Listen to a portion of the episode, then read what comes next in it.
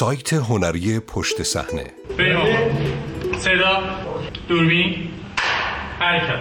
پدر بزرگا و مادر بزرگا حتما قصه امیر ارسلان رو می‌دونن. چه جنگایی که کرده چه قهرمانی هایی که انجام داده.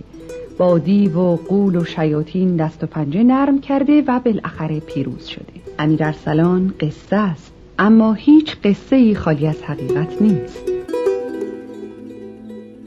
بررسی روانشناختی قصه گویی.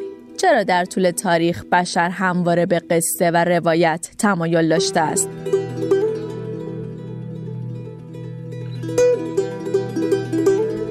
نویسنده کودی دلستریتی نویسنده و مورخ فرانسوی و ستون نویس نیویورک تایمز. او با شورای روابط خارجی یونسکو و خبرگزاری ام همکاری دارد.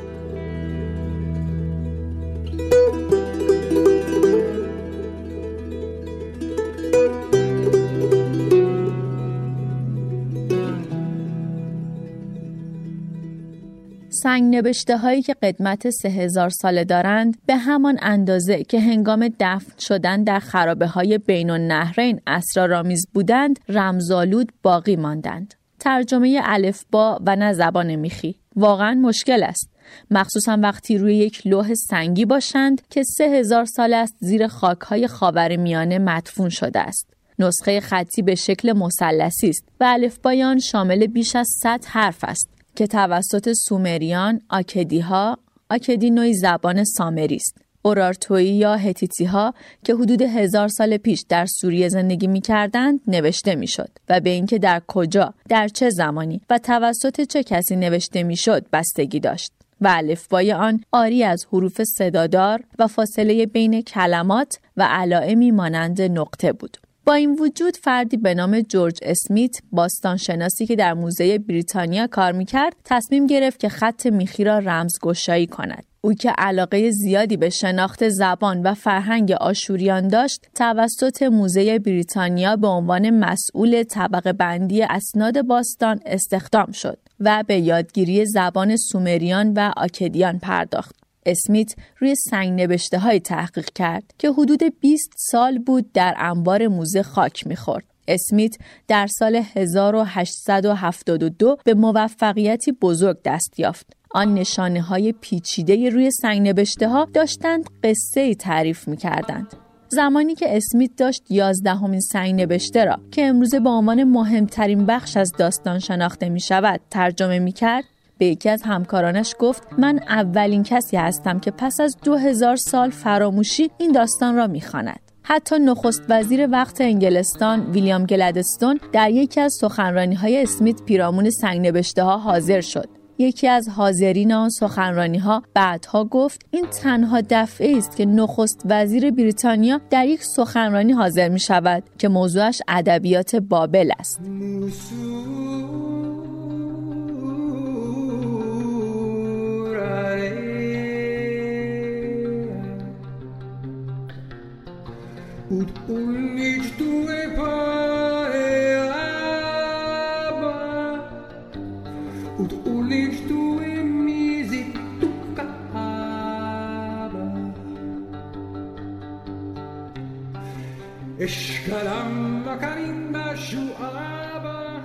داستانی که روی یازدهمین سنگ نوشته تعریف شده بود و اسمیت از آن رمز گشایی کرد در حقیقت یکی از قدیمی ترین داستانها در جهان بود. هماسه گیلگمش گیلگمش تمامی جلوه های یک داستان مدرن را شامل می شود. شخصیت اصلی و قهرمانی که سفر دشواری را طی می کند، درگیری عاطفی با یک زن اقوا کننده، یک جریان رهایی بخش و بازیگرانی با کاراکترهای حمایتی. بشر هزاران سال است که قصه می گوید. و آنها را به صورت شفاهی حتی قبل از اختراع نوشتن به اشتراک می گذارد. بیشتر زندگی مردم با گفتن قصه هایی سپری می شود که اغلب درباره دیگران است. رابین دامبر روانشناس تحولگرا در مقاله تحت عنوان شایعه از منظر تحولگرایانه قصه را مستقیما مرتبط با انسان می داند. موضوعات اجتماعی مخصوصا شایع پراکنی و بحث کردن پیرامون شایعات که 65 درصد مکالمات تمام انسانها در اماکن عمومی را در بر می گیرد.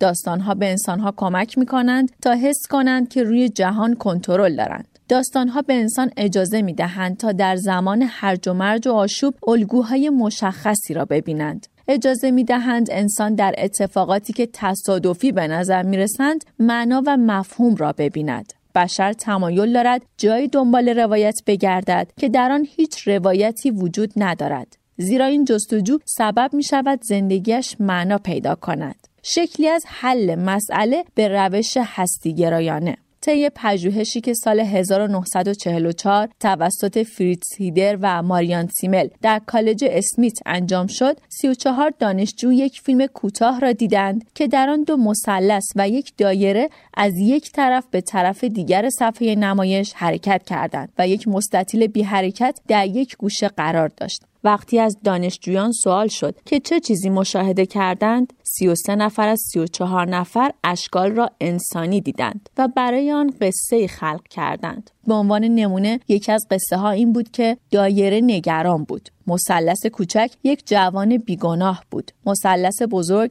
عصبانی بود فقط یک دانشجوان شکلها را به صورت اشکال هندسی می‌دید. قصه ها همچنین می توانند ما را از احساسات درونی مردم با خبر کنند. قصه گویی به خصوص در رمان به مردم این اجازه را می دهد که به باطن اشخاص نگاه کنند تا ببینند که آنها چطور فکر می کنند. این می تواند برداشت ها و باورهای ما را مورد تایید قرار دهد اما بیشتر اوقات آنها را به چالش می کشاند. همچنین قصه ها توانایی ایجاد احساس کنترل بر جهان را در انسان دارند. یک محقق روانشناس به نام دن جانسون در مقاله به نام روانشناسی اجتماعی محض و کاربردی عنوان می کند که خواندن قصه های افسانه‌ای و تخیلی همدلی نسبت به دیگران را به طور چشمگیری افزایش می دهد. به خصوص افرادی که خواننده در ابتدا آنها را بیگانه می داند. به عنوان مثال خارجی ها افراد با نژاد، رنگ یا مذهب متفاوت هرچه خواننده بیشتر جذب داستان شود همدلی بیشتری در زندگی واقعی خود تجربه می کند. به عنوان نمونه جانسون آزمایشی انجام داد و به طور اتفاقی و عمدن یک دست خودکار را به زمین انداخت. در حالی که شرکت کنندگان نمی‌دانستند که مورد ارزیابی قرار می گیرند.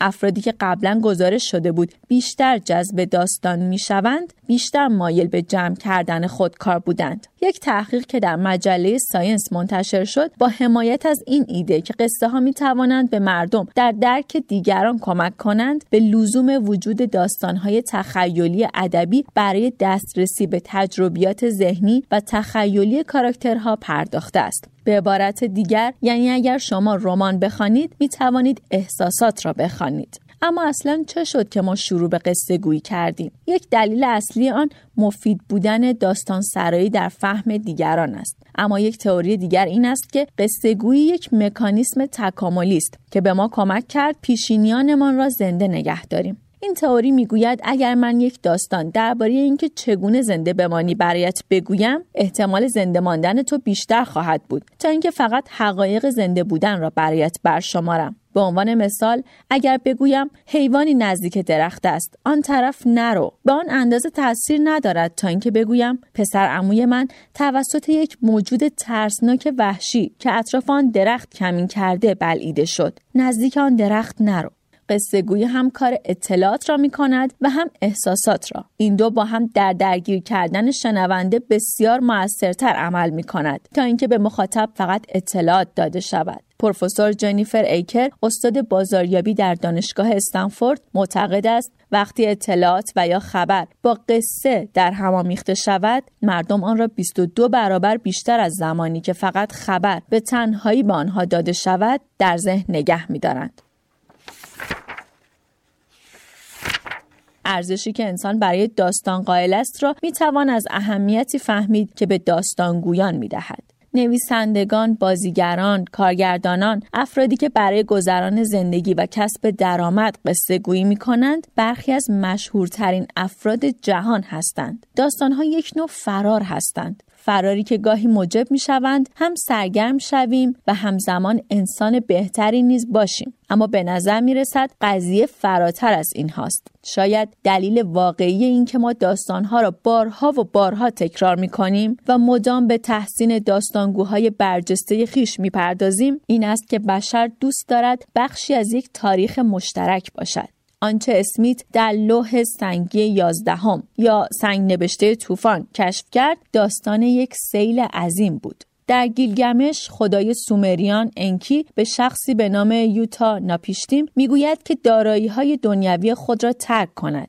و یک کشتی بسازد. به او گفته می شود همسر و خانوادهش مردان صنعتگر بچه حیوانات و غذا به همراه خود بیاورد. این تقریبا همان داستان کشتی نوح است که در کتاب پیدایش انجیل و سوره نوح قرآن آمده است. هزاران سال است که بشر قصه های یکسانی را روایت می کند نویسنده به نام کریستوفر بوکر معتقد است که فقط هفت طرح داستان اصلی وجود دارد که مرتبا در فیلم ها، تلویزیون و رمان ها با تغییر جزئی تکرار می شوند. طرح پیروزی بر هیولا مانند داستان بیوولف فیلم جنگ جهانها. طرح از جند پوشی به ثروت رسیدن مثل داستان سیندرلا فیلم جین ایر. طرح جستجو کردن مثل داستان ایلیاد فیلم ارباب حلقه ها طرح سفر کردن و بازگشتن مثل داستان اودیسه فیلم آلیس در سرزمین عجایب. طرح حیات مجدد مثل داستان زیبای خفته فیلم سرود کریسمس طرح کمدی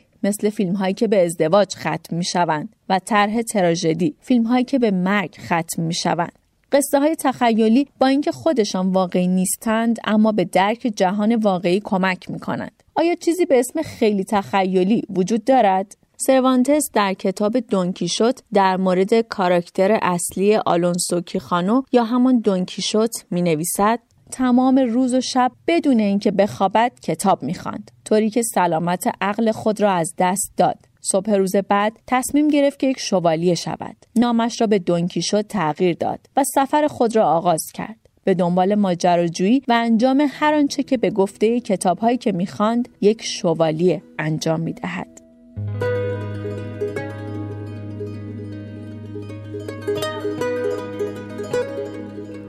سایت هنری پشت صحنه behindthescene.ir